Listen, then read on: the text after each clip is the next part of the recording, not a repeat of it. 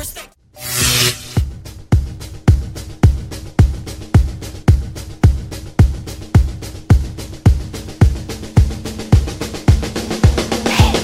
Yeah, I was wondering if you guys actually enjoy treating your customers like a pieces of shit, because that's how I felt when I went to the Alamo Drafthouse. Okay? You know what? I didn't know that I wasn't supposed to text in your little crappy-ass theater. It was too f***ing dark in that place for me to find my seat, all right? I was using my phone as a flashlight to get to my f***ing seat. So excuse me for using my phone in USA, my United States of America, where you are free to text in a theater. I was not aware that I couldn't text in your theater, all right? I've texted in all the other theaters in Austin, and no one ever gave a fuck about what I was doing with my fucking phone, all right? And it was on silent.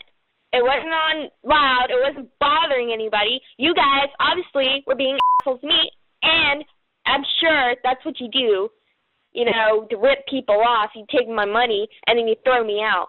You know, I will never be coming back to your Alamo Draft House or whatever. I'd rather go to a regular theater where people are actually polite. And, you know, I'm going to tell everyone about how you are. And I'm pretty sure you guys are being on purpose. So thanks for making me feel like a customer. Thanks for taking my money.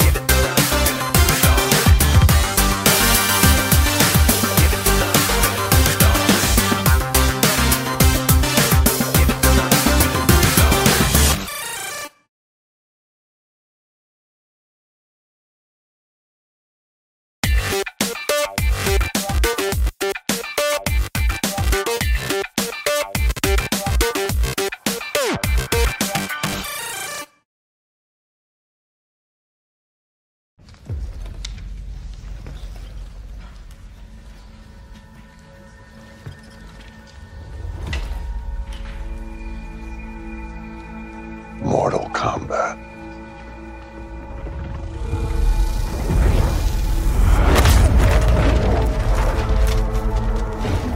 Mortal Kombat. There's a force hidden in all of us. Only a select few, the fearless, will discover it. Mortal Kombat. Unleash it and ignite a new realm of possibilities. Where legends are rewritten and new alliances are forged. Mortal Kombat! The fight is calling. Who will you bring? Mortal Kombat! Who will you trust? Mortal Kombat! No longer are we beholden to the past. A new era is upon us. This is our time. This is Mortal Kombat! Mortal Kombat!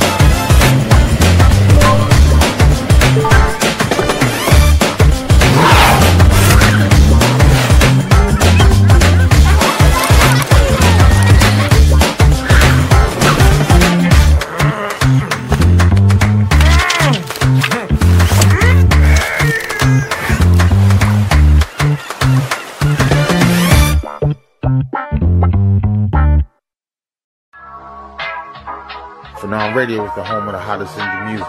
Tune into the Phenom Radio Top 20 Countdown, Monday through Friday, 10 p.m. Eastern Time, 7 p.m. Pacific. Razor sharp, folksy. Raise your paws, folksy. When the sun... If I can actually build this at scale, and it really does fundamentally teach an entire generation about how credit works before they even have to have access to it, like, this feels bigger than me. My name is Evan Leapart, and I am founder and CEO of Kitty Credits. So what we are at our core is a chore tracking app that teaches kids about credit. I was always an entrepreneur, but I was never building out like a tech platform at scale, so I really didn't know too much about it. The process, it was just really collaborative, right? Like talking to Chris, talking to Renato. They have VC type backgrounds. They know our conversations that we're gonna be having with investors, so they gave insights into design to say, like, if you do this, this will make more sense to explain your vision for why you're trying to go from A to B and then from B to C. And it goes from being the cute kitty project to something that, okay, I see what you guys are trying to do now. It was a lot easier with investor conversations. It was a lot easier to gain partners, upcoming clients. It's really been a big win for us.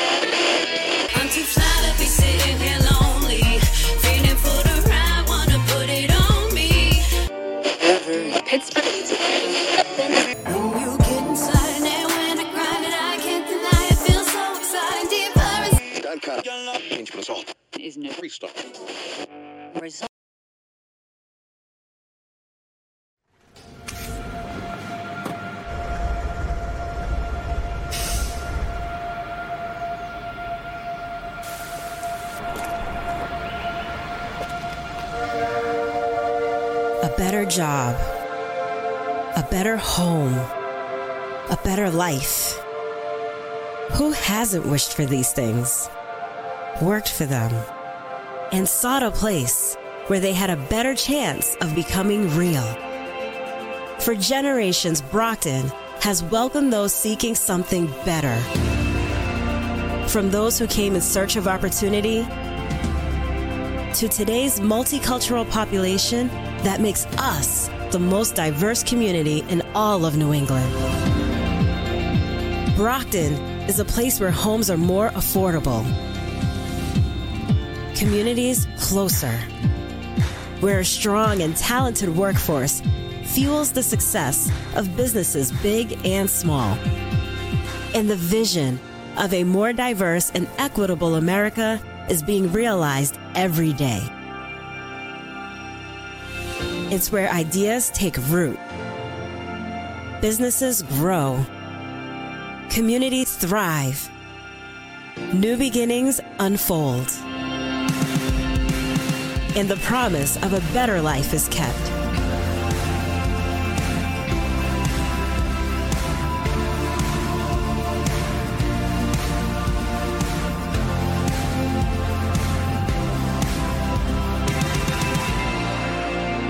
Brockton, Massachusetts,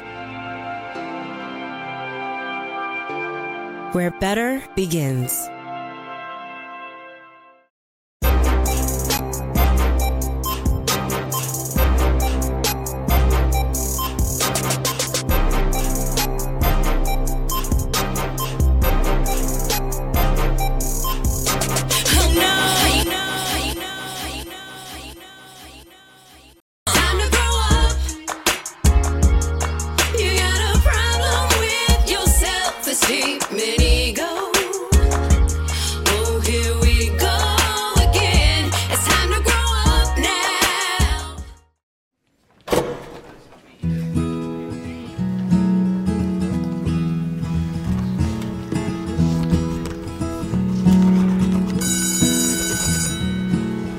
Got some news today from the radio man.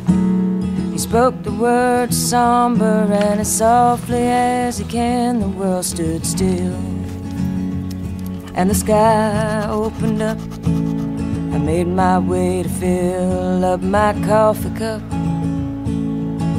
Then it occurred to me as the daylight sky shone blue, today's the day that Johnny met June. He waited a while, he knew that he would. He was gonna hang around here for as long as he could. The days went by, and hours idle passed. He was never sure just how long he would last. But there's not much love in a lonely room. Today's the day that Johnny met June. Have a good summer. You too. Thanks. Hey, you must be bored. No way. This is the guy that I was running to in the library. You're kind of like guilty. So you like to write on desks? Yeah, that's what I do.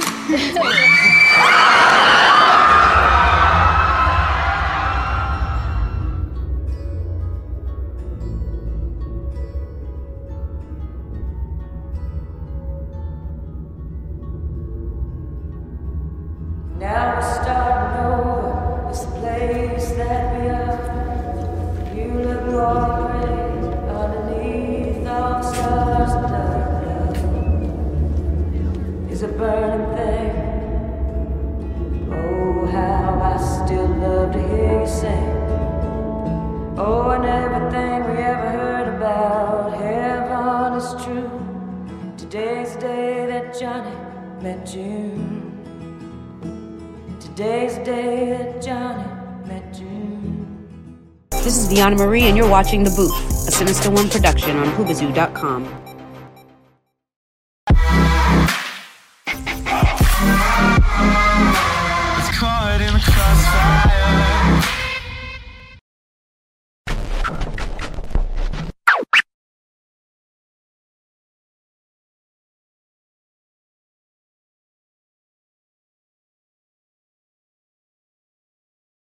You still got your boombox? Play something and turn it way up.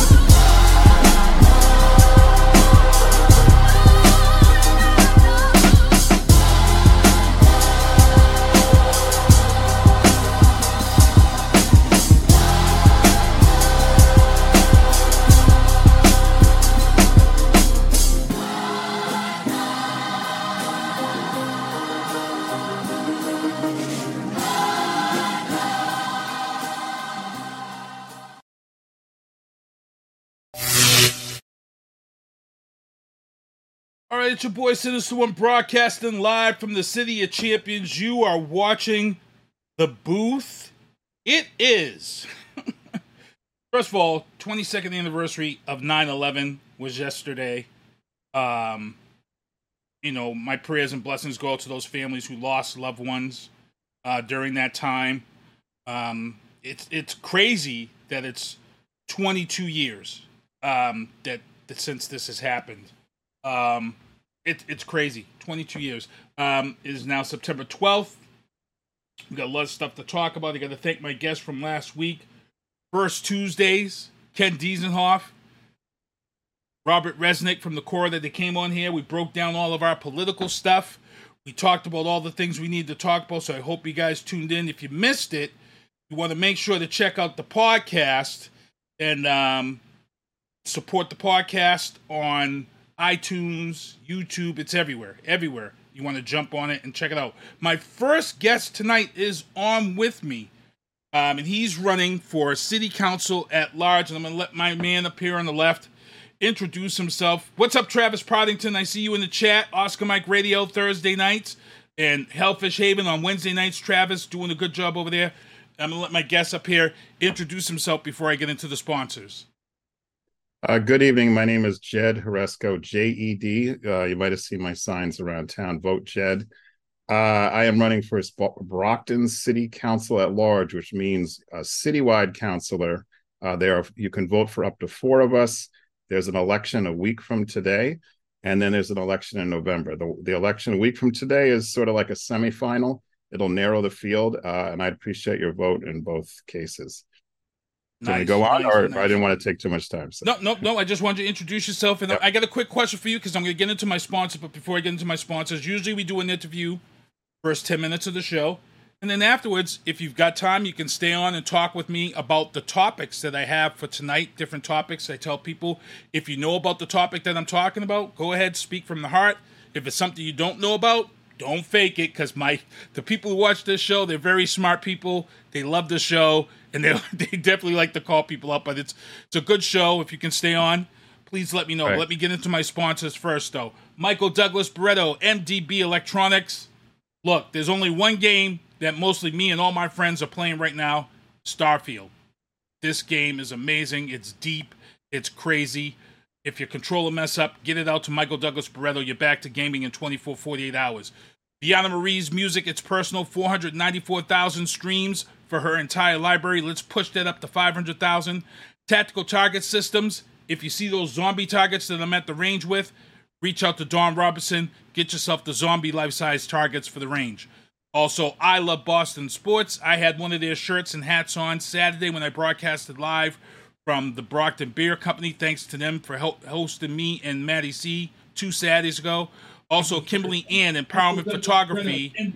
Check that out. If you want to get your photos done, ladies, check that out. Get them done in a safe, private, and comfortable environment. Before we get into the news booth, you heard my man Jed's coming on here, running for city council at large. Give us your history here in the Brockton area, Jed. So I'm relatively new to Brockton. This November will make 4 years that I've been here. I was a first-time home buyer, so I bought a condo. I was looking all around this part of Massachusetts, and I was actually looking not for a condo, but a single-family house. But I found this condo. It was in, perfect condition, and I had a kid to send off to college, and I just didn't want to buy a place where there were any mysteries. And the other places I was looking at had a lot of mysteries, I'll put it that way. But I'm originally from Boston. I lived there since I was six. But I knew about Brockton because when I went back to college, I had done a project in community development with the Brockton Interfaith Community, BIC, around 2009, 2010. So that's what made me feel like, oh, I'll consider Brockton. I've been downtown. I've been around in Brockton and so it's really nice to be working with BIC again in other another context. But I do accounting for a living, but my other career was running youth programs for knuckleheads, shall we say. So dropouts, young people with criminal records, so-called gang members, and basically doing intervention. Mm-hmm. But I've also worked in the private sector. I DJ. I do a lot of different things, and I would argue I'm one of the most well-rounded candidates in the race, actually. Wow, I didn't know you. I saw you posting a lot of stuff about DJ, but I didn't know you actually. So from a fellow DJ, what's going on? I didn't know you actually DJed. I thought you just was a fan of DJ and turntablism, and I thought you just was posting about that stuff. But you're an actual DJ. Oh, we could share some stories. Yeah, I don't do it enough really to make a career out of it, but I DJ'd in Prava, which was the summertime beer garden events that used to happen here. And then I DJ a lot of community events. I've been Ayanna Presley's DJ for a long time. So for like fundraisers and parades and those kind of things. So I enjoy that a lot. But yeah. I love the kids, and you know it stinks that I got hit by a car in February. I wasn't able to do a lot of the field days that I was able to do here in the city of Brockton. I used to do the Downey field day for many years. I love the energy that the kids bring. Sometimes the kids are better than the adults, to be honest. The energy that kids bring is just crazy. Doing the football games and things of that sort is just amazing. Your platform I wanted to talk to you about is very, very interesting, but one of the things that you want to talk about, and I want to put it out there because it's something that a lot of candidates don't talk about in a positive way. Mostly everybody bashes it, and you want to bring and change a culture of attitude towards the car culture community in this city, which we've seen this summer. You know, the cops had a big crackdown, and they actually rousted up a lot of these kids on the bikes across the city, and you were one of the ones that, you know, spoke of these kids and say, let's give them a place. You know, I'm gonna let you speak on it because you speak from the heart on this topic. Right. So I feel so part of where this comes from is you know, anybody who follows the, you know, online, you know, either online or just in word of mouth Brockton issues that many people talk about, what they call drag racing in our city streets and a lot of those kind of things. So there's that. Then there's, I'm on a rezoning committee. So the city has a committee that's looking into rezoning Brockton and the Trout Brook area, which is the CSX parcel. And I noticed in that meeting, and the northern part of that zone is the beginning of North Montello Street, where there are a number of auto shops, right? And I noticed people talking about, in the future, the sort of wishful thinking that it's going to become housing up there. And that maybe even we can zone those places out of existence. So meaning that wouldn't mean that they would get evicted, but just that the zoning would change from industrial or commercial to housing, so that if those owners themselves or other people wanted to buy those properties and make housing. But basically this idea that if only that car, if only that, you know, all the auto body shops, as people say, all those auto body, if those would just go away, right? And I don't think that defies reality. So I looked in the Brockton assessing list, which is what, you know, the tax assessor has, the list of properties. Most of us know that the assessments are a little bit low, below market value, but for what it's worth in this city, for all the auto related categories, except for parking lots, because that's sort of a whole separate thing, parking lots and garages, but every other category, gas station, service, car wash, we have $115 million worth of assessed property across 182 properties that are identified as vehicle, as auto-related. We have 73 auto repair facilities to the tune of $31 million. And then, of course, vehicle sales and service, we have 41 of those. So it's not just those big dealerships over by 24, to the tune of almost $44 million. So I say, let's try to embrace the car culture and let's try to sort of mold it instead of just wish it when it went away. And I sort of have that attitude about a lot of different problems that you know, so you think of it sort of like cannabis, right? I mean, for years, this country, we spent all this time trying to suppress cannabis. Don't and now get me started. Right. And put people in jail and prison. And now we figured out, hey, how about a different method, right?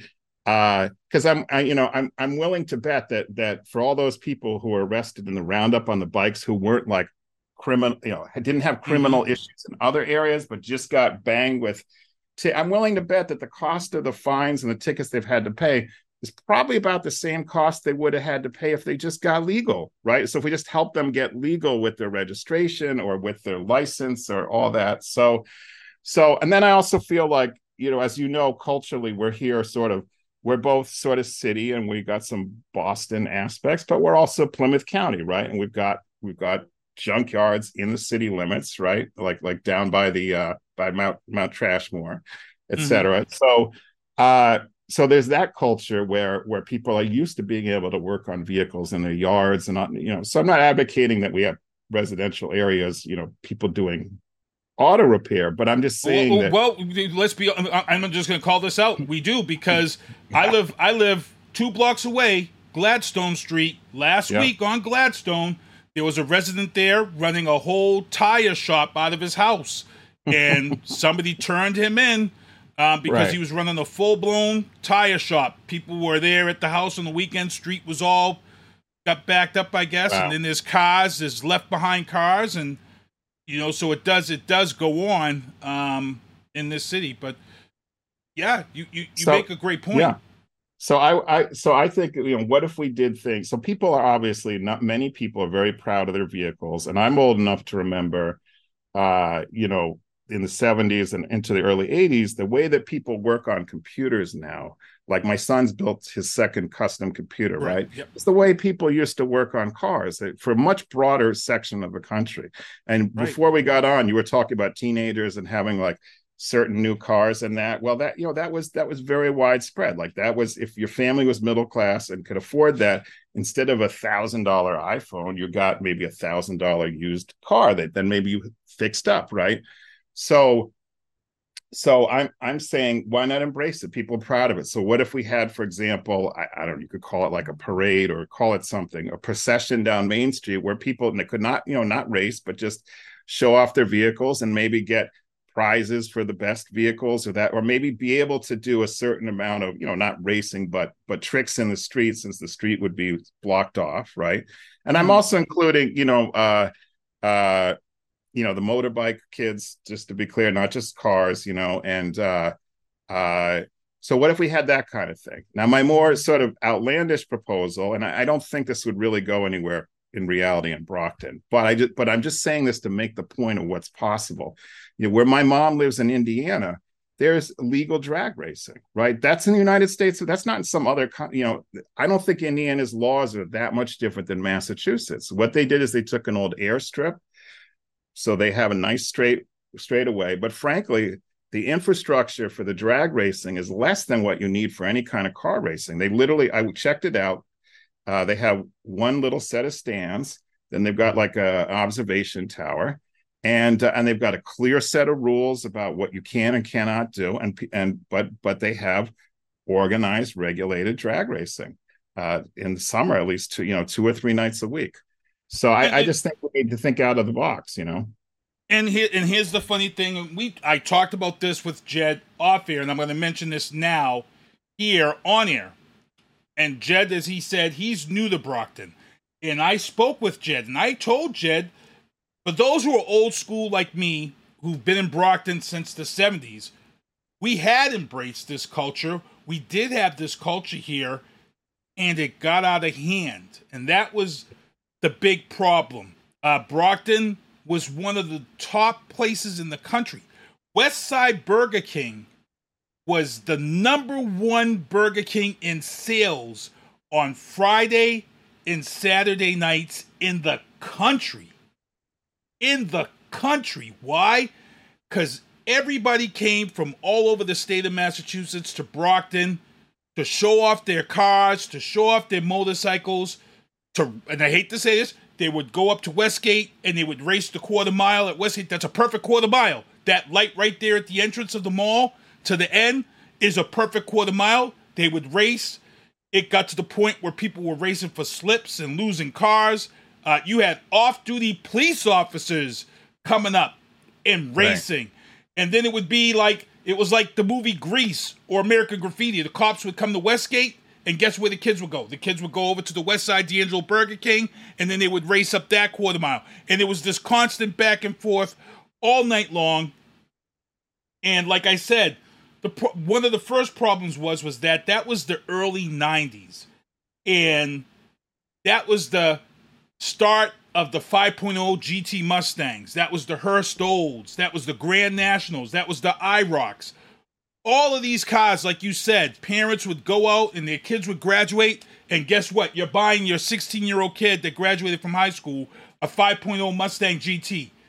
That kid has absolutely no business in that car. But yet every kid coming in had that car. They had that GT. They had that IROC. They had those cars.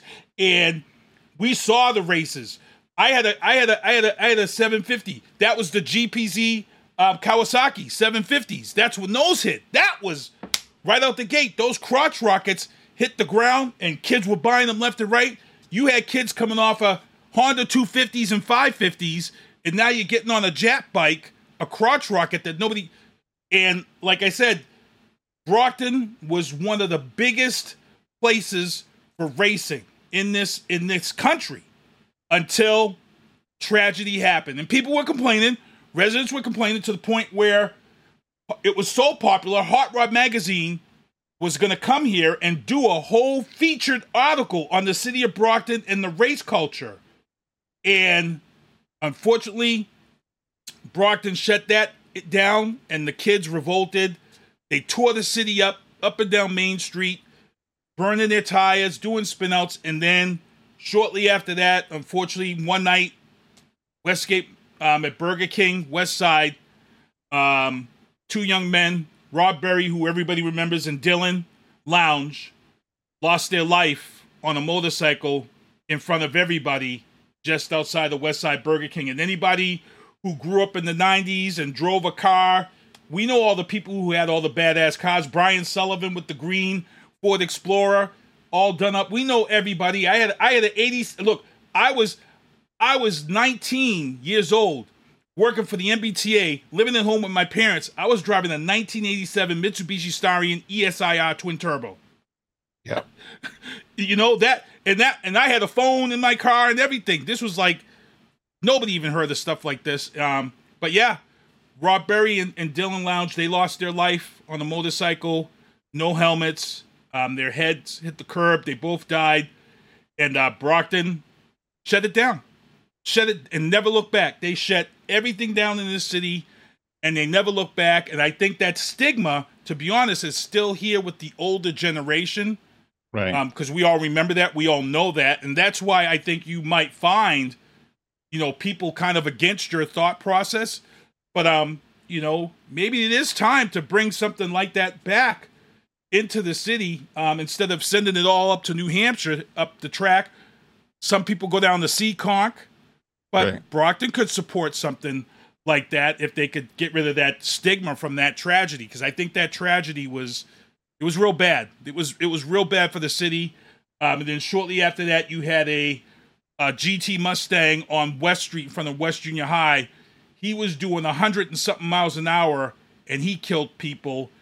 He was going so fast his engine ended up in the tree just after the golf course. So Brockton kind of was like, we got to shut this down. And that's what and that's kind of what happened. So if you find people who are against this, I can tell you this is one of the reasons why. But you're making a good point, because there's a whole new generation of kids. A lot of these kids used to be able to go down to UPS, the back of UPS. I don't know if you're familiar with Oak Hill Way. That was for the longest time, that was the pits. If you had a dirt bike or an ATV, that's where you could go. And then guess what happened? The city went down there and shut that area down. And that was a great place to go, Oak Hill Way. Maybe we should bring that back, get a dirt track area. Or maybe show these kids the tracks, these trails. What if we showed these kids the trails in the area along these railroad tracks where they can ride legally and without having the cops after them? What about that? Right. Well, I think so all the knowledge you just dropped here, right? And like little detail. So let me ask a question. So is this the same Burger King on Belmont Street or a different location? Nope, Belmont Street, the one that's dead ass empty right now. So that explains Friday. Why that lot is so huge. That is, dude. That lot, trust, dude. That lot on a Friday and Saturday night. Oh, my God. All right. And I've got people in the chat right now. William Atwood is saying, yep, that lot, you would have, sometimes you would have to drive around the block. Wow. Because the lot was so full, you couldn't get in. You had to wait for people to leave to get in. And then they started parking you across the street as an overflow. But people didn't want to be there because Burger King was the spot. That was, that's where the press, that's where everybody came to race. You would set up your race for slips there, and then you would drive over to Westgate at the quarter mile, and then boom, your quarter, and then they come back, and oh yeah, it was amazing. Like I said, that Burger King was number one in the country in sales. And if there had been a light, so I just talked to I was canvassing today. I talked to someone about, she used to teach at West Junior, West Middle, and about how that light is relatively recent. There used to not be a traffic light there. But honestly, if there'd been a light there, would anyone have stopped while they were racing, or no, it would not have mattered? It wouldn't have mattered. That's a whole different problem. All right. Yeah, the way that everything was done, and I hate to say it, they had it locked down. The racing was, and like I said, you had off-duty police officers coming up and racing. Yeah. You had off-duty cops coming up and racing. That's how insane it was in the 90s here. And like I said, if it wasn't for Rob Berry and Dylan Lounge getting killed in that motorcycle accident, who knows what would have happened. But that's what shut the culture down. With a quickness. Wow. That was it. It was all done. It was a wrap. But I think even if people can't be convinced this, or maybe someone will even convince me that it's not a good idea, I think it's a great thought exercise, and it's really a great example about how I'll call it outreach, for lack of a better term, of people who know the players and know the layout. It's the same thing we did with, and I'm not saying. The drivers are gang members by any stretch, but what unites those two things is you'll get law and order folks who say, well, why don't they just lock up those gang members, or why don't they just write all these people tickets, or why don't they just take all their bikes, right? And these, if you don't know the players and the history, then you're really way less effective, right?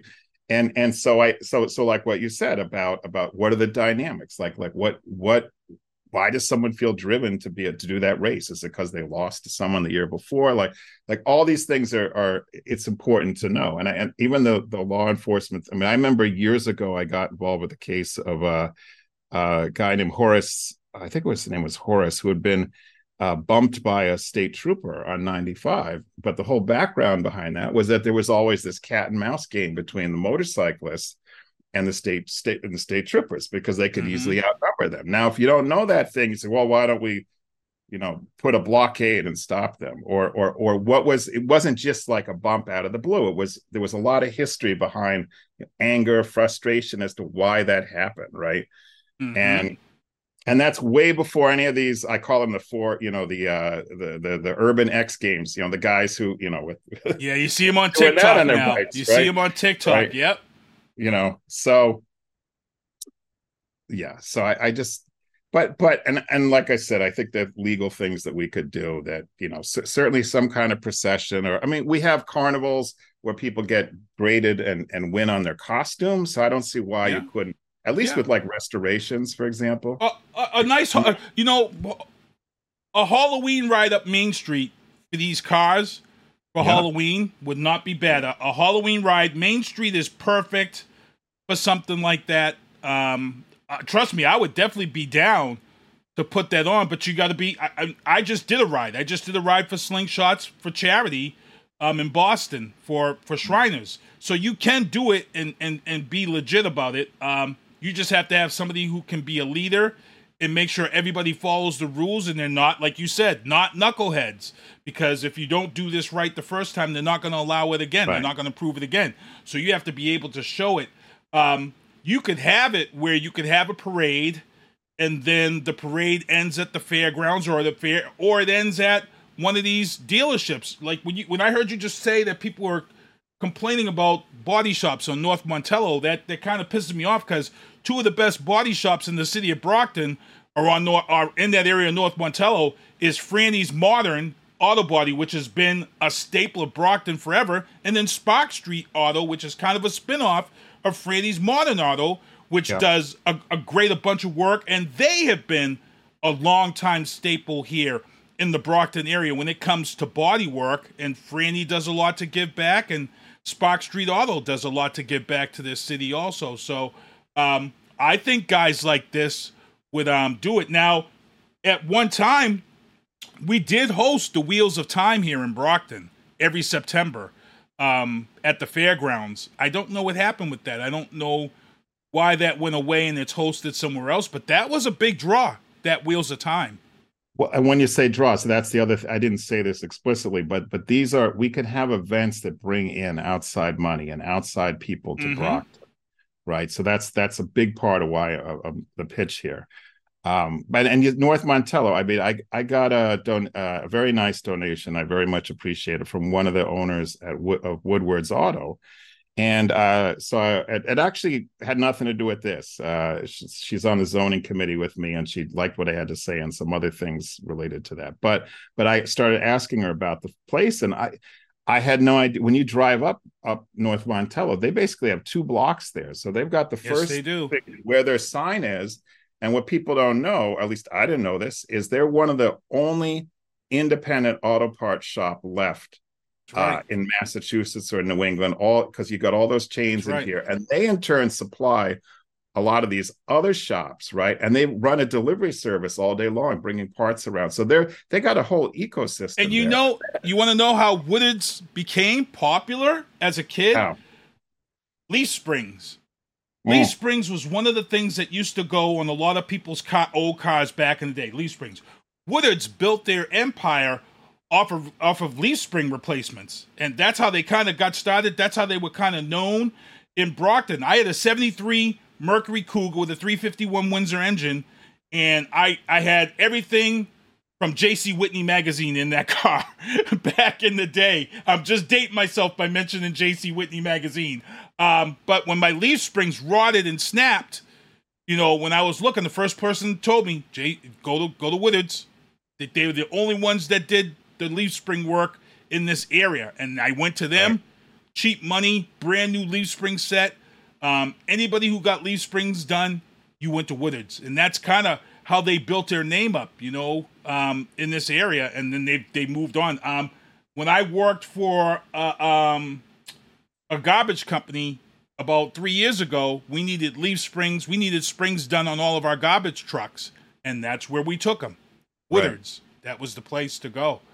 Because the next block or the next part of the parcel, the next whole building, which I didn't know that doesn't have the sign, but has all those giant garage doors, they do major repairs. I mean, dump truck, you got a dump truck, that kind of thing. That's what goes on in there.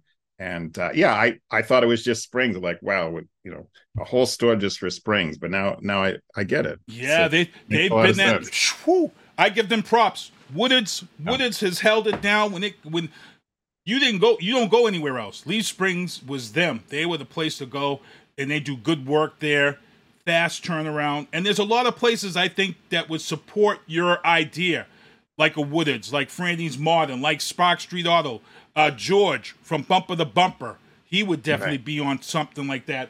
Someone in the chat, they said you could actually host it at Kmart parking lot, which is a great parking lot because a lot of motorcycle rides and stuff, they leave from that lot because that's such a great lot for a car show.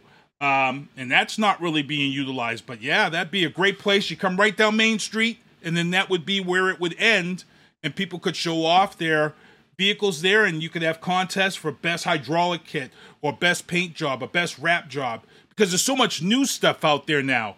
LEDs is a big thing. Wraps. A lot of people are getting away from painting. This newer generation is getting into wrapping their cars because you could 2 years later you could say, "Oh, I want another graphic," and rewrap your car. It's not like a paint job where it costs all this money, and so we're seeing a lot of people do some different things with vehicles. I actually would be down to help you support something like that. And you know me, I own you've seen my slingshot. You actually came up to our ride and saw all the slingshots, which are exotics. We would definitely be down to help something like that and bring positive and someone to teach these kids.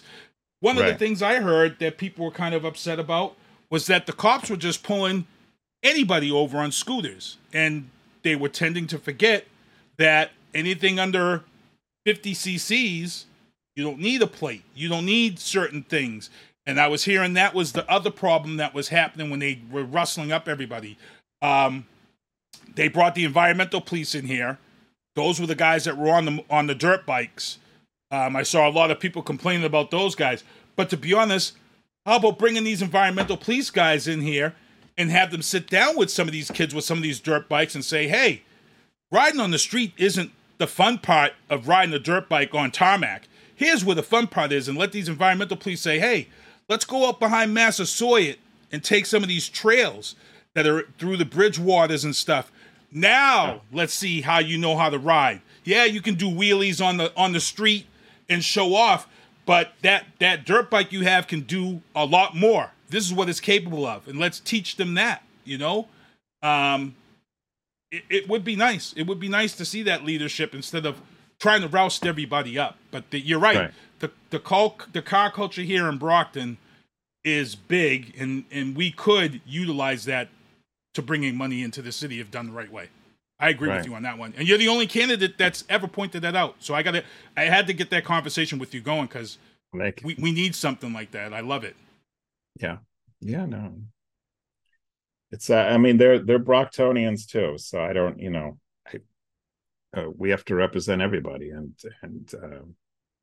we can't, you know, and it's like different strokes for different folks. Right. So some people, I just, as long as it's not harming people, and it's not, you know, and if we could find a way to make it legal, you know, who are we to judge what one person's hobby is versus another? And, you know, so I that's not sort of how I look at it.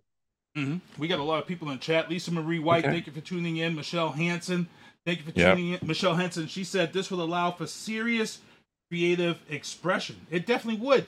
And I think if you put it more out in the open and didn't make it a bad thing, you would get more kids into wanting to become mechanics. Because that's why I became a mechanic, and that's where my career was, because I liked working on cars. I ordered all the crap from J.C. Whitney to put on my car and worked on it myself. I had a distributor cap that was clear that lit up at night when I lifted the hood up. And, you know, I had the clear spark plug, all that stuff. The funny thing was J.C. Whitney, I remember putting a third brake light in the back of my 78 Grand Prix. And back then, you used to get pulled over for having that third brake light in your back window. Cops would pull you over, give you a fix-it ticket back in the day. Bill Atwood's in the chat. He'll tell you. You get pulled over. The next thing you know, third brake light becomes the part of a car because they realized that it cuts down on getting rear-ended. And the third brake light became a DOT part, a regulated part of the vehicle. It's funny. It's just craziness. When I was in my early 20s, and I was very broke, and I went to UMass Boston, and one of my used cars I had was bought off a friend, was a 1973 Olds Omega 350cc. And that thing, you put your foot on the pedal. It's like being in an amusement park or like in a rocket. Like your head goes against the seat. And I remember I was in the Fenway coming around, you know, one of those little like curve turns, and I see the Stady over here. I just try to take and the muffler, like really, I had some bad muffler issues. So I tried to take my foot off the gas, so it wouldn't hear it, but no dice. I still got the ticket. Yeah, that's what happens. Oh man, we were on for a good amount of time. Do you think you can stay on and talk the rest of the topics with me tonight? Okay, absolutely. Before we get out of this interview, let people know how to follow you, how to keep track of you, and remind them the date to vote next Tuesday. So it is, all my socials are VoteJed, one word, VoteJed. Keith had it in the promo before this broadcast, but so VoteJed, one word, VoteJed. So the website's votejed.org. I'm on Instagram. TikTok is VoteJed. Also have a Facebook page under VoteJed. And so in a week from today, on September 19th, are what are called the preliminary elections. It's not a primary. It's not done by party. It's more like a semifinal, a playoff where the field is whittled. So, for example, 5 people running for mayor. After next Tuesday, there will be 2 candidates who go on till November. And the same. So with city council, there are 9 of us running at large. the 8 of us will proceed on in November, where people can choose for. Not every ward has a ward counselor on the ballot in a week, and not every ward has a school committee member. Only Ward 3 does, only in Ward 6. So both elections are important. So again, in a week, that determines who will appear on the ballot in November.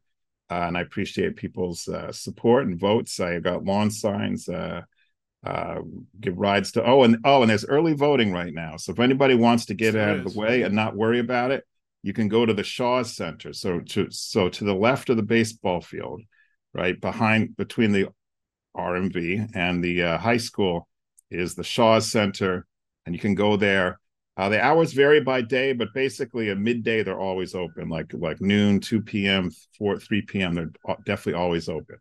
And I actually have a banner that I've been showing at the end of the show. At the end of the show, I have a banner that shows with all the times and the days from here on out, so people know when to go. I like to make sure people are notified on this show, and they can't say they didn't hear anything. Michelle Henson says, vote for Jed. Dave Haggerty, what's going on? I see you in the chat. Thank you for tuning in.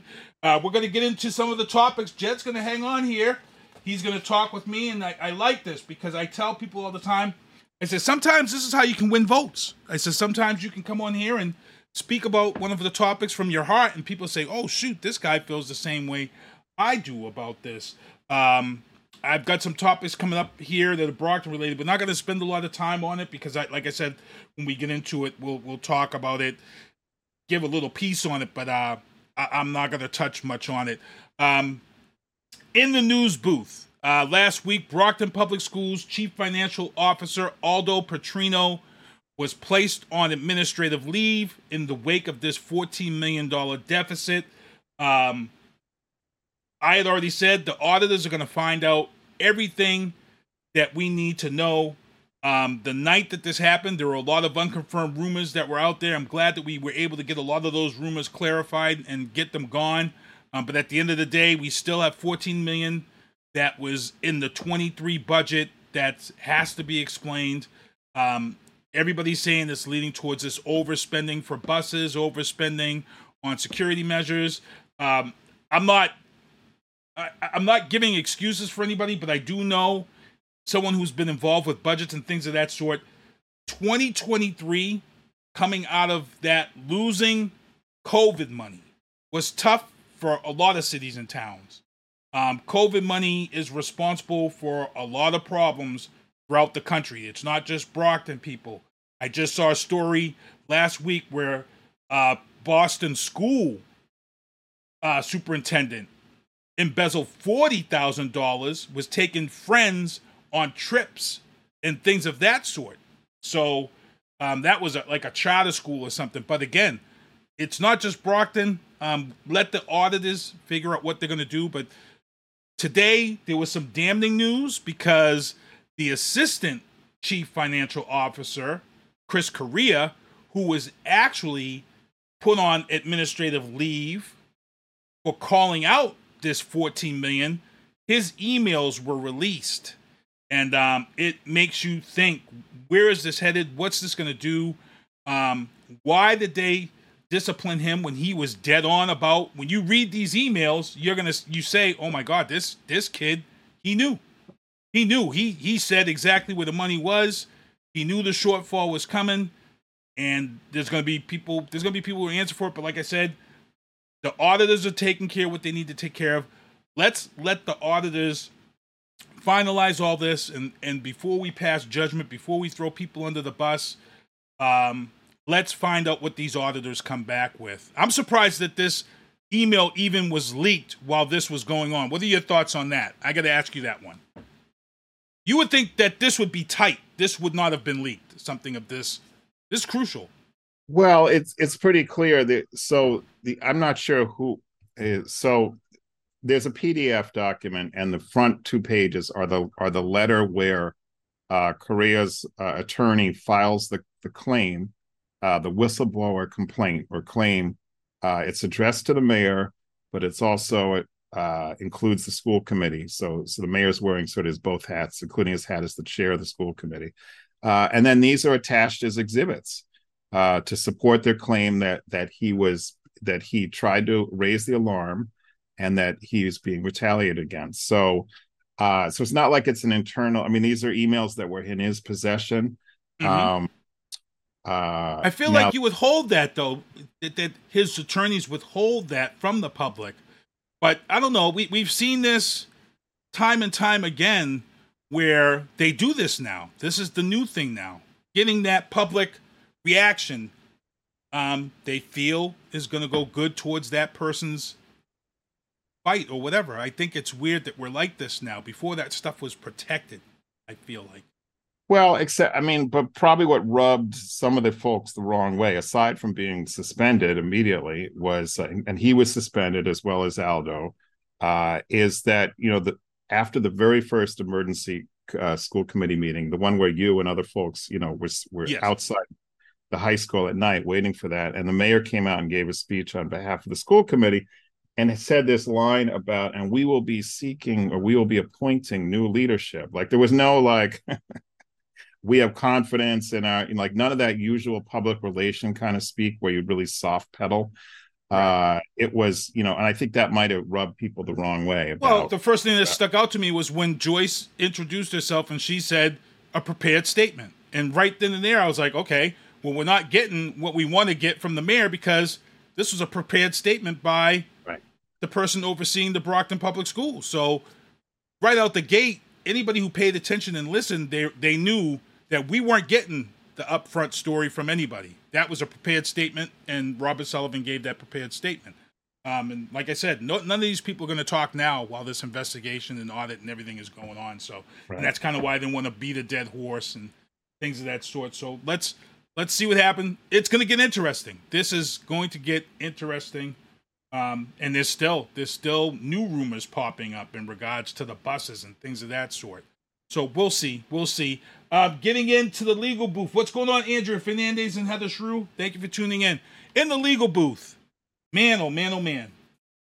In Chatham, at Goose Pond, down in Chatham, down the Cape, a 14, and I don't understand why Fox and some other news stations are showing and giving the name of this boy's pictures.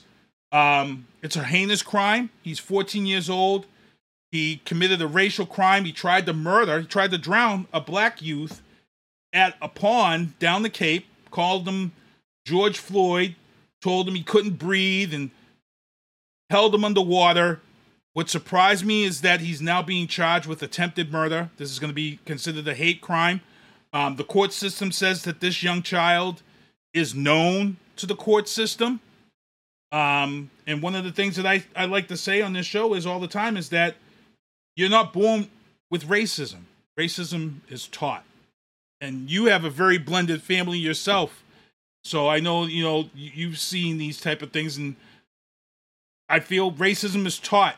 What kind of home did this young man grow up in to have this type of hate? But I think plastering his name and face all over the news right now, I think that's counterproductive. I don't like that at all. Your thoughts, if you want. Well, I think... So there have been a series of incidents, you know, they don't happen all the time. They happen once a year or whatever, where there'll be a party or an event, and for somehow it's a black teenager who ends up drowning, right? And I mean, the incident that was in Braintree or Quincy, that wasn't hardly the only incident. So the Chatham case, you've got a case where it's clear cut, the intent. The other ones, is it negligence? Is it, you know, what was behind it? But that also made the news too. So the other day, the retired state police detective and his wife, who were charged with providing, so basically had a party, I think it was a graduation party. Mm-hmm. There were a bunch of kids there, friends, and they provided them with alcohol. And the young black man died in the pool. And so the prosecutors were seeking some kind of time. I think just under the 2.5 year House of Correction max, right? And the judge decided to enter a plea of guilty in one thing, and basically they got no time. Okay, so that's the first part of the story. Then I see in the Herald newsletter, the Herald is complaining, or someone's complaining because the defendants, when they got out of the court, the guy got clocked in the head by, I would assume, family members of the victim who were rightfully upset Now, I agree in principle, yes, you shouldn't be able to go and assault someone outside of a courtroom, no matter, you can't take the law inside in your hands. But it's interesting that the Herald wants to, make a big issue out of this when there are other cases where upset parents have been given a free pass. And in Virginia, this dad whose daughter had been sexually abused and was fighting the police at school committee meetings over transgender stuff, right? I mean, literally fighting the police. The governor and that was also this week, just pardoned that guy. So if the governor could, so what I'm saying to, I completely understand that guy was upset. His daughter got sexually assaulted. But then you got this other case where the family is also understandably upset because the people responsible for their kid being drowning didn't get any time. And so there's a disconnect there. Not that we're surprised, but. Yeah, it's crazy. And like I said, it's just, I see there's some weird things going on. What's up, Travis Lloyd C? Glad to see you watching. We got a lot of people in the chat. Thank you for tuning in. Also, here's another crazy story, people, in the legal booth. The 5 officers who were fired in the death of Tyree Nichols, they have now been charged with federal civil rights violation. Now, here's the thing, people. I've been following this Tyree Nichols story, and this was more than a civil rights violation. When you read into this story and how this story came to be, Tyree Nichols was actually had a connection to one of these police officers' baby's mother, and he was jealous. When you read this whole story and how this thing went down, they hunted Tyree Nichols down. When you read this story of how this whole thing, and then not only did they hunt them down, after they beat him to death, the only reason why this came out is because 2 of the officers involved in the beating took pictures and texted those photos to certain people, one of those people being the baby's mama. For me, that's not just a civil rights violation. That's straight up murder, period, straight up murder. I'm really following this case. I'd like to see where this goes. And it's scary. It is scary because, we talk about police officers. We talk about good cop, bad cops. And sometimes you hear, when you talk about bad cops, sometimes you hear about the so-called gang members in uniform. And their actions were almost like gang members. Yeah. So, I don't know. I don't know if you're familiar, if you wanted to chime in on that one. No, I agree with you. I think the only wrinkle I would say to that is, you're not saying this, but sometimes folks will say, oh, well, it wasn't racially motivated. It was motivated because this X or Y thing, right? And I would argue that white supremacy, or the system of white supremacy, allows folks, even in this case of their black officers, allows for, or the culture we have about not questioning and not regulating policing the way we do other professions, right?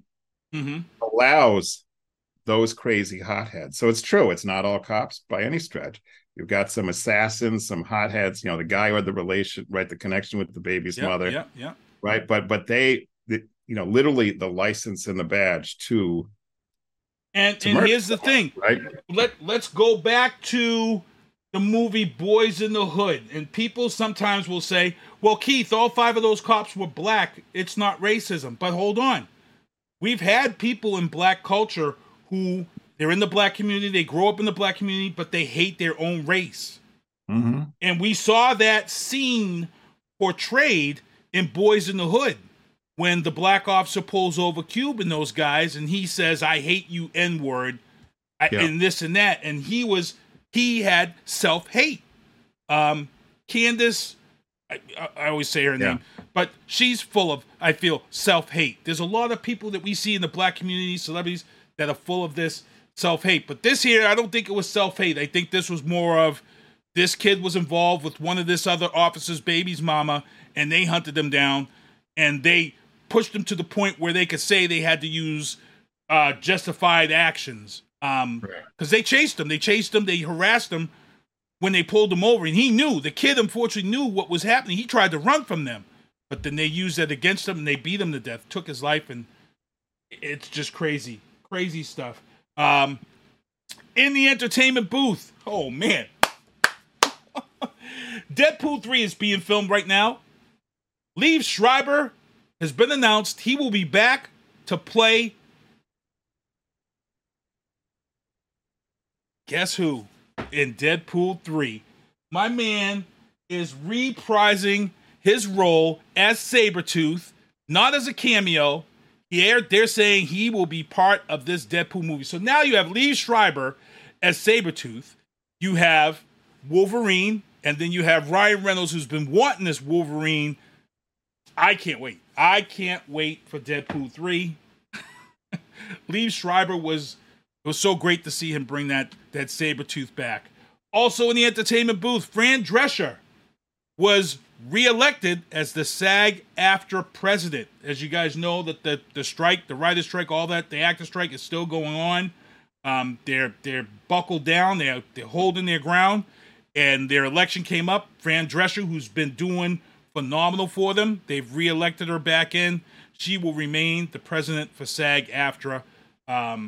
It's kind of funny because she has that voice, that nanny voice as president. I'm laughing because I had at one point in my life, I went to couples counseling. And so our couples counselor therapist sounded just like Fran Drescher. Oh, it was hilarious. Man. At one point, she said we were like busy beefing in the meeting and, you know, and arguing. And then then she said this. You guys really love each other, don't you? And we were like, we chucked at each other. We was like, in the middle of our argument, said, yep. Andrew Fernandez says, yes, as she should be. Hottest job. Deborah Premack, thank you for tuning in.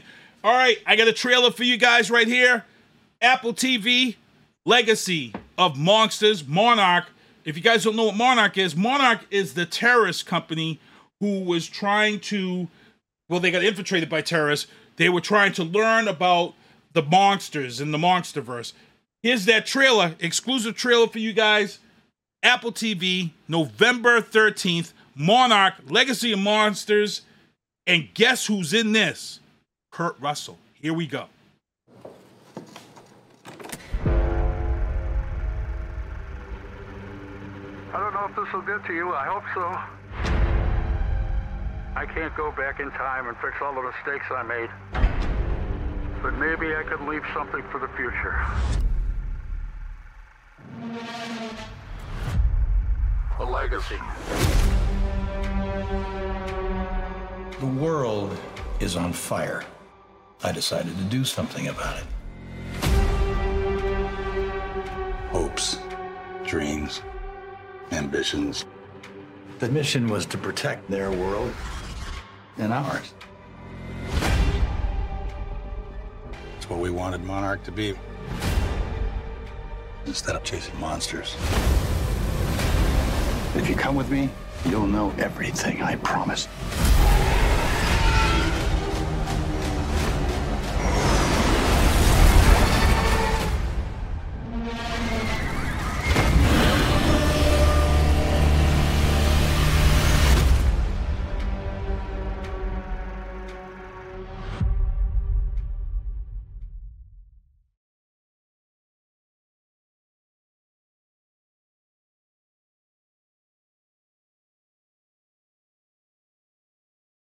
November 17th, I will be in front of my TV. Legacy of Monsters. I'm a huge Godzilla fan. November 1st is the Godzilla Toho release. I can't wait for that. I'm a huge, huge, huge Godzilla fan, as everybody knows. In the sports booth, rest in peace, Mike Williams, 36 years old. He was actually working on a construction site. A metal beam fell, struck him in his head. His family took him off of life support. He was breathing on his own, but he succumbed to his injuries. So rest in peace, Mike Williams, wide receiver. He played for the Bills. He played for Tampa Bay. 36 years old. Sad, sad tragedy. Prayers and blessings going out to his family. Week 1, Philadelphia, New England. Here in Boston, Pats dropped the game 20-25. It was a good game. A tough first half. Pats couldn't get anything done on offense. Mac Jones blames himself for the loss because he did have a fourth down 2-point conversion that he tried to do after he tied. They came within reach. He got sacked on one play. Hunter Henry dropped a pass. But overall, the new offensive coordinator, this is what I told everybody, having a new offensive coordinator is going to be key for this entire team. One of the things I did notice about this team, though, if you are an offensive coordinator and if you only have a pocket passer going up against this Patriot defense, you got a problem. Because Jalen Hurts was running for his life on Sunday. Running for his life. If you're a pocket passer and you don't run, they had Christian Gonzalez coming in from the secondary, and he made a sack. What scared me the most is that Tony Romo, during the broadcast, he says, wow, Belichick is showing coverages that I've never, ever seen before in my career. That right there was scary. This is a quarterback on live TV. Tony Romo's played for a lot of years. You would think that Tony Romo has seen probably every coverage out there. And for him to say that lets me know that Belichick knows what he has in his defense. When you blitz a guy like Christian Gonzalez, you got a guy like Judon, you got a guy like Uchi. All these guys can come from everywhere. You start hiding all these blitzes in different places. It's a tough defense. I don't know. Were you able to check out the game? Yes, I watched. Well, all right. I'll be honest. So I saw the two turnovers in a row, and at that point, I was like, "Bring back Brady," and I was hoping that your prediction was going to come true, that he was, going to have his little 1 minute. Oh, don't get me started. Right. Yeah, we're going to talk about that real quick. But then I tuned in later, and I try to go canvassing almost every single day, every day. So that was really hard, but the weather sort of cooperated to keep me inside. You wore out your third pair of shoes too, I saw. And what you say about the pocket passer, I mean, that's that is very fitting, considering that was long. Brady wasn't exactly known for moving on his feet either. So I love the fact that we're flipping that right against other teams. So yeah, it's great stuff. Yeah. And Hunter Henry, who missed that, who had a one-handed catch that was the catch of the day throughout the NFL. That catch was amazing. He said he'll go to war with Mac Jones. He don't care what people were saying about him last year. He knows what he is and what he can do. And Mac Jones actually proved it. He came out, he threw a pick six on his first possession. Everybody was throwing their hands up. And then Mac Jones kept his composure, and then he torched that defense. Torched it. For two touchdowns coming back in the second half. Also, there were two people who woke up this morning very upset. Fantasy football owners, GMs who drafted Aaron Rodgers, and New York Jets fans. 4 plays into last night's game, Aaron Rodgers falls back. Yeah. Reports are and unconfirmed. I don't know. They might have been confirmed by now, but I've been doing this stuff to produce the show. But Robert Saleh. Mostly everybody that's close to Rodgers is saying blown Achilles tendon. That's what the word is. If that's the case, he's already been moved to IR, but if that's the case, a lot of people are saying retirement. The reason why I think this is definitely solid, the NFL has already announced that the Green Bay Packers, who were supposed to get a first-round pick, are only going to get a second-round pick now for Aaron Rodgers going to the Jets, because he's on the IR and everybody's saying it's going to be for the season and probably his career. Crappy way to go out. I've got some people beating me up on Facebook because I said that maybe if Aaron Rodgers trained like Tom Brady and believed in that pliability, stretching of the tendons and stretching of the muscles that everybody used to pick on Brady for, but Brady lasted a long time. Maybe he wouldn't have blown out this Achilles tendon. Who knows? If he had took over that TB12. And like I said, we already know Aaron Rodgers is a guy who really doesn't like to work out. We learned this during COVID. He talked about his training regimen. And if you've been watching Hard Knocks, you've seen some things there on Hard Knocks too. So it's a tough one. I know a lot of fantasy owners are out there right now. College football.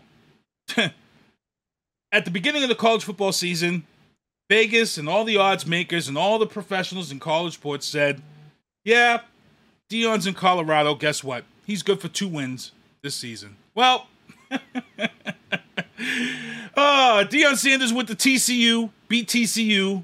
Nebraska came to Colorado for a rivalry game. They were 2.5-point favorites at home, and he whooped up on them. What Deion Sanders is doing right now, he's got 2 wins. Colorado State is now coming into town. Then they've got Oregon. I think Prime's going to take Colorado State. I think Oregon Ducks is going to be the first real test of this team to see what we got. But the season's real short, man. He's talking the talk and walking the walk. His son, Shador Sanders, has already thrown for over 1,000 yards. He's like at 10 TDs or something. Your thoughts? Because this is great stuff. This is amazing to see this. And he's such a likable guy. I'll be honest, I don't really follow college stuff too much, but I have seen prior when he was at the HBCU and the speech he gave, that was sort of went viral. And I definitely enjoy watching him. And I'm really glad that, because as you know, he took a lot of criticism when he left there to go to Colorado, but I'm really glad that he's sort of recovered from that and is. Coach Prime is. One of the best speeches he did say at JSU, and it was funny because a lot of people in the black community beat the hell out of him for it. He had gave a speech to his team when they went home for the Thanksgiving break, and when he spoke to them, he was like a father figure, and he said, "When you go home, the people that you think love you don't love you. Remember that 100% of them don't love you. They want to take away what you got. They see what you got going on, and they want to take it away." He says, "Stay away from the women." And he went down this whole list. And a lot of people were like, he should have never said that to those guys. That wasn't right. Not calling out family members. And I was like, you know what? He's right, though. Some of the closest people to you are going to be the ones to bring your downfall. And I agree. That's why I love Prime. He tells it like it is. So let's see what happens. Colorado State this week. Let's see what happens. They have a chance to go up 3-0, and they are now ranked 18th on the AP wire. Imagine that. This is a team that had 1 win last year. They weren't even ranked entering this season, and they're now ranked 18th in the country. Impressive. 2023 U.S. Open champion, Coco Gauff. Congrats to her. The youngest winner since 2001. Shouts out to her. Also, let's get into this. Tom Brady. They said it was going to be special and unique. I hate to say this, people. It wasn't special and unique. We've seen it before. We've seen exactly everything. He came out with the team. He had a little nice speech, and that was it. And I was pissed. And I'm saying to myself, you guys are going to allow Ben Roethlisberger, a rapist, to have a better send-off than Tom Brady, the GOAT, who everybody in this entire league has feasted off of for 20 years. Even though teams have lost to Brady, they got high ratings. They got sold-out stadiums. Even if Pats fans were coming to those stadiums to buy those tickets, you saw that revenue. So I had thought that the league would have did something much bigger for him since he didn't really get to leave the field to play properly. I had figured a 2-minute warning, kneel down or something could have happened. Again, that game was close, so it couldn't.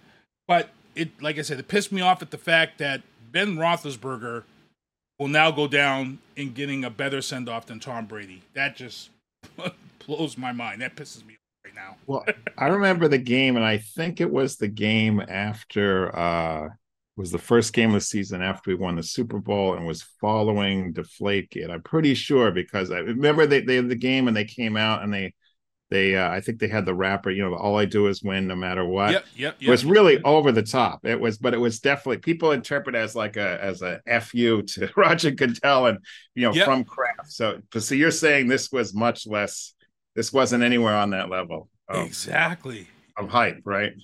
Yeah. And CBS didn't even carry it. Right? That's my understanding. I had to go on Facebook. I had to watch it on Facebook. I was like, wow, it was just insane. And then everybody's beating up Gisele. There's a whole debate out there on social media because Gisele didn't show up. And I said, to me, it kind of speaks volumes because he could have left after winning a Super Bowl, but he decided to go back to football, and that pissed her off. That cost him his family. And I felt like when he won the Super Bowl with Tampa Bay, there was really nothing left for him to do. He should have left and put his family in check. But instead, He played one more year, and then he retired, but it's too late. She's gone. She wasn't coming back. So Brockton High. I saved this for last. Brockton High, Jermaine Wiggins, the head coach, lost in their debut against Barnstable. I'm going to speak from opinion here.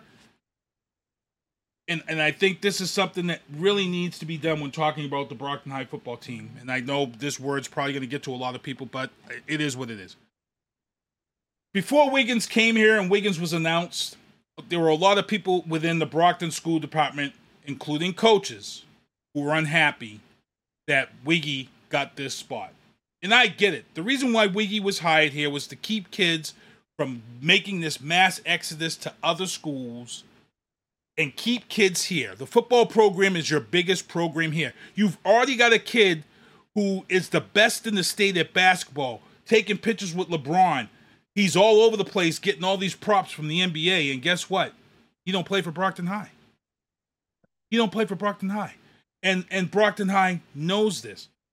The problem here is that if you're part of Wiggy's coaching staff, you got to be on the same page. You got to be committed to putting a winning team on that field. And I feel like a lot of coaches might be tainted by Wiggy being here. And I feel like that some of these coaches are not given 100% to help bring success, because I feel like they want him to fail. I feel like they may want him to fail and he'll be out. And then they'll have to get a guy from inside to be head coach. But that rumbling that was here prior, there was a lot of it. We heard it through the grapevine. We heard a lot of the coaches upset that they weren't chosen.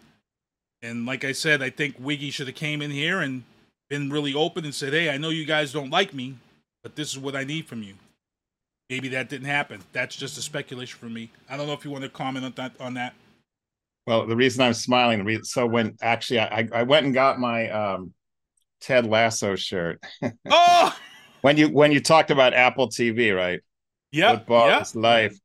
But really, I work for a company that teaches leadership or does executive coaching, leadership for, CVS, the head of retail at CVS, Best Buy. Really. So it's legit, high-level stuff. And what Ted Lasso taught, the whole leadership style with Ted Lasso, and if you're a fan of the show, the coaches, they're all in alignment. It's as well as having, putting the team first, as well as having humility.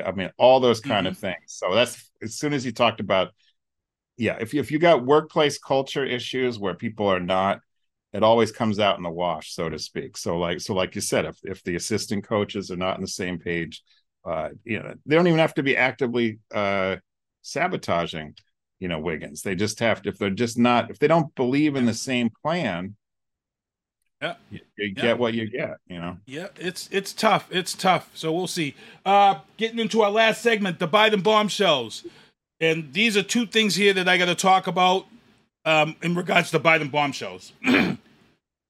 This past week, we had undocumented migrants were sent to a hotel out in, Marlborough. Within hours that night, neo-Nazi groups showed up and were outside that hotel. The next day, or that same weekend, migrants had arrived on Thursday in Quincy at a hotel or some area dorms for a school in Quincy. Later that afternoon, the neo-Nazi group showed up there. Residents showed up themselves and turned these neo-Nazis away. The reason why I want to bring this up, people, is the timing. And I've been talking to my guys from the booth, my legal guys, and one of the suspicions I have is, the MAGA crowd is who's very upset about these migrants, and Texas and Florida are doing a good job sending all these people to states, so-called sanctuary states like Massachusetts. The problem here now is that when you have neo-Nazi groups showing up at places like this, within hours of them being dropped off, the question has to be asked, who's tipping them off? Right. Yes, it might be public record that they're coming or whatever, but somebody is tipping these groups off so they can be there. And that's scary. Because when you go to New York and you see the Statue of Liberty, the book she holds in her hand is "Give Us Your Tired," you know? To come here, and I get it. Undocumented migrants is a big problem. It's been a big problem in this country for many, many, many years. But to come to a state, have them lie to you, put you on a bus, and send you to another state with false promises, then you arrive with your family, your kids, you're put up in the hotel to only be awoken by people who hate you because of the color of your skin or because of you're not from here. I feel like that is super un-American and unwelcoming. I hate it. I think everybody should, if you're in these towns, the city councils should be right on this. I think, what would you do? I mean, if this happened in Brockton, you were on the city council and the neo-Nazis showed up within hours, what would your plan be as a city council? What would be your first actions? Because this is horrendous. To be honest, my response is not a city council response. I'll explain why. So years ago, when I was much younger and more radical, I was in an organization that would, if the Klan showed up or the Nazis showed up, they would show up with bats or sticks and beat the crap out of them. And there was once, for example, a baseball game in Chicago. Chicago was still very segregated. Well, it's still segregated. Who am I kidding? Mm-hmm. And so they knew a multiracial game would tip off the Nazis. So if you watch the Blues Brothers, right, it's that whole era where the neo-Nazis kept trying to march in Chicago, right?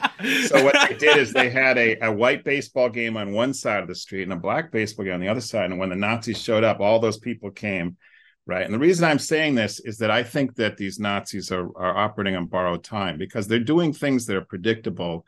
They're showing up at these shelters, but also the library thing, right? So I think if there are enterprising, I think what the borrowed time is that it won't take that long for someone to figure out, oh, drag show reading at the library, neo-Nazis might show up.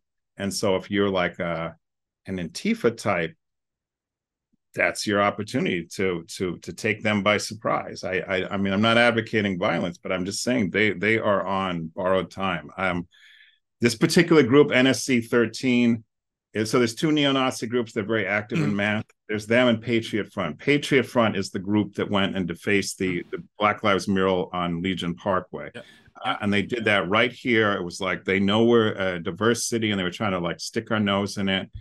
I think that some of the appearances by NSC and Patriot Front are honestly because they're competing with each other, right? So they want to, so they're trying to send messages. They have like bad beef, so they're trying to send messages to each other because sometimes the timing of their public appearances, like going to Starro Drive and stuff, right? Yep, I remember that. Yes, you know, I totally agree with you about, you know, you people who have nothing to do with the policy except just trying to escape.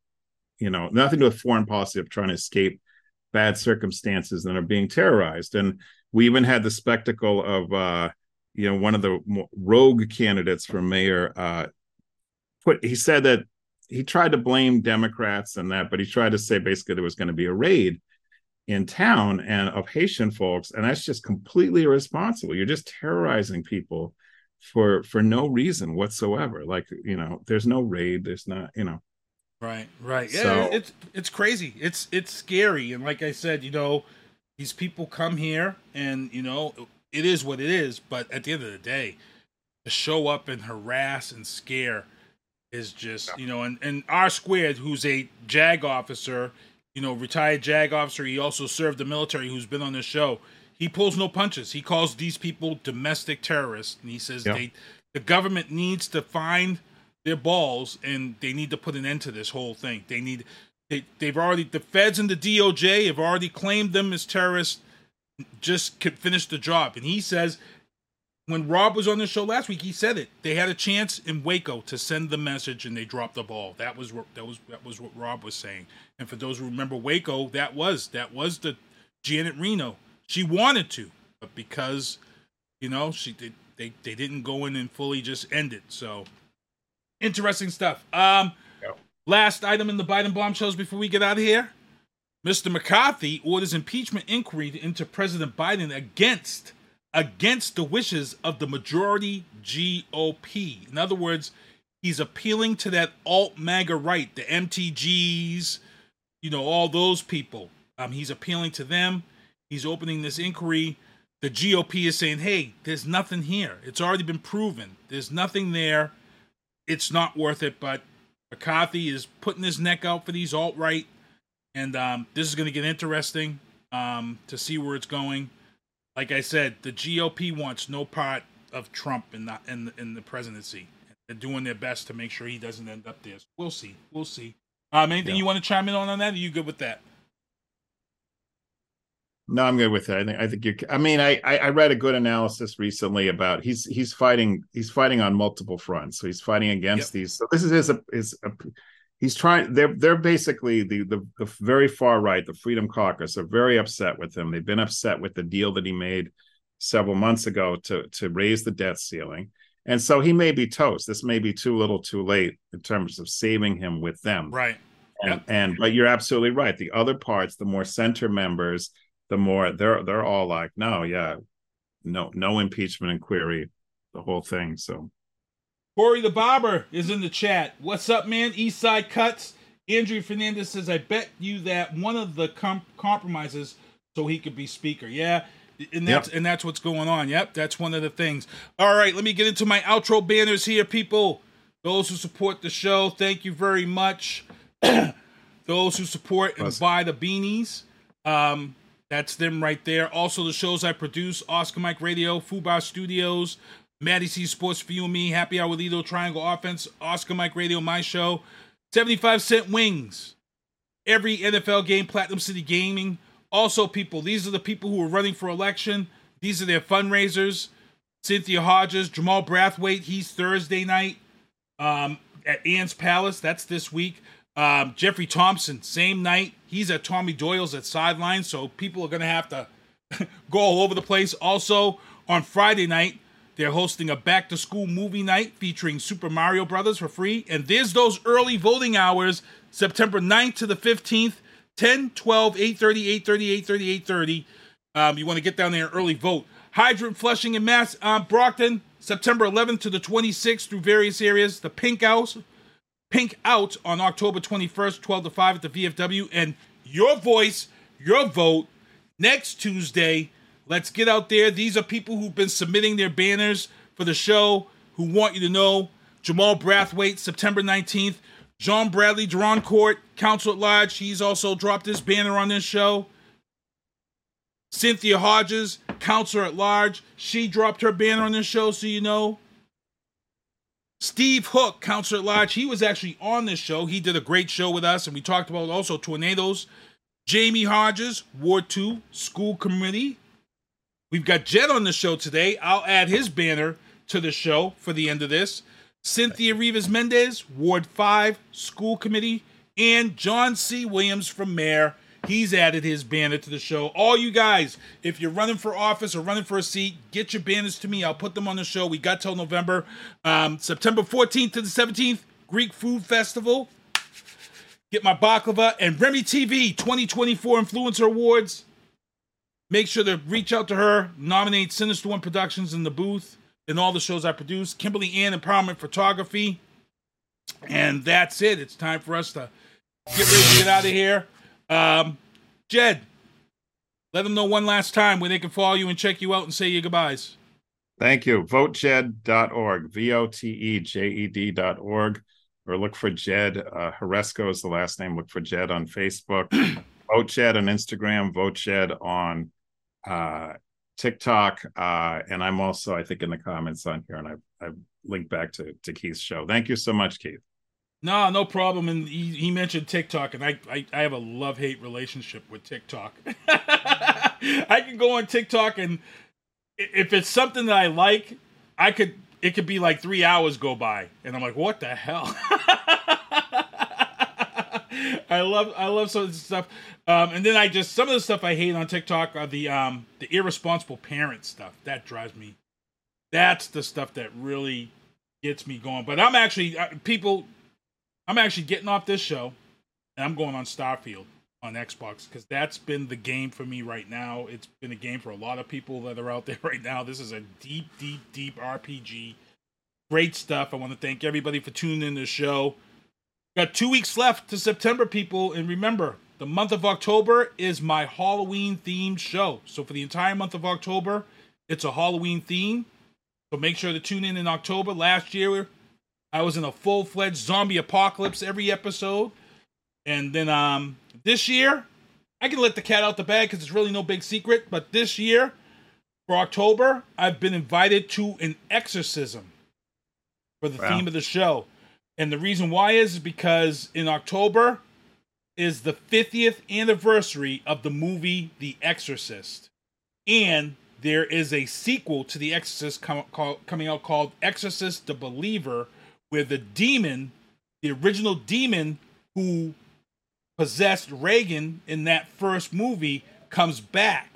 And these demons possess two girls to try to force people to save one, but let the other stay possessed. Very interesting. That's going to open October 5th. I'll have to get the trailer for you guys for that one. And again, Jed, thank you, man, for coming on the show. Remind them again when they got to vote. A week from today's broadcast, which is Tuesday, September 19th, polls are open 7 a.m. till 8 p.m. at night, and then the same hours on Tuesday, November 7th. Cool stuff. Thank you, everybody, for tuning in. John Bettis, I see you in the chat. What's going on? Thank you, everybody, for tuning in. SpongeBob, do me a favor. Take us home. See you next Tuesday. Thank you for listening to The Booth on Hoobazoo and HatcherRadio.com. Please follow the Facebook page and subscribe to the podcast at Apple Podcast, iHeartRadio, and Spotify. The Booth is a Sinister One production hosted by Sinister One. I've got to start hanging out with friends that are a little more intelligent and understand politics and stuff. It's just that I'm up on this level up here, and all my friends are down here. Me, nah. You guys, nah. Maybe a little more down in here. Screw you guys, I'm going home. I smoke, I drink, I do my thing. These bitches hating, so you know I got to make it plain. Don't do cocaine, but your chick, my main. We stick together, true forever, yeah, you know we bang. I miss those days, which was easy. If only I made it, bitch, don't repeat. Now that I done upgraded, I've been upstate, but y'all think I'm playing. And I gotta hit now for these weak assholes who think I ain't slaying. Try me, and I'll probably end up laughing, cause I never back down. I'm that chick with a clean ass whip, I don't need that shit, it's like I'm my own now. I ain't home, I get tired of fussing, fighting, guess I gotta crack down. Don't mess with me, cause on everything, I'ma have to bring the whole city out. WHOOBAZOO, that's Hoobazoo.com. Enter website,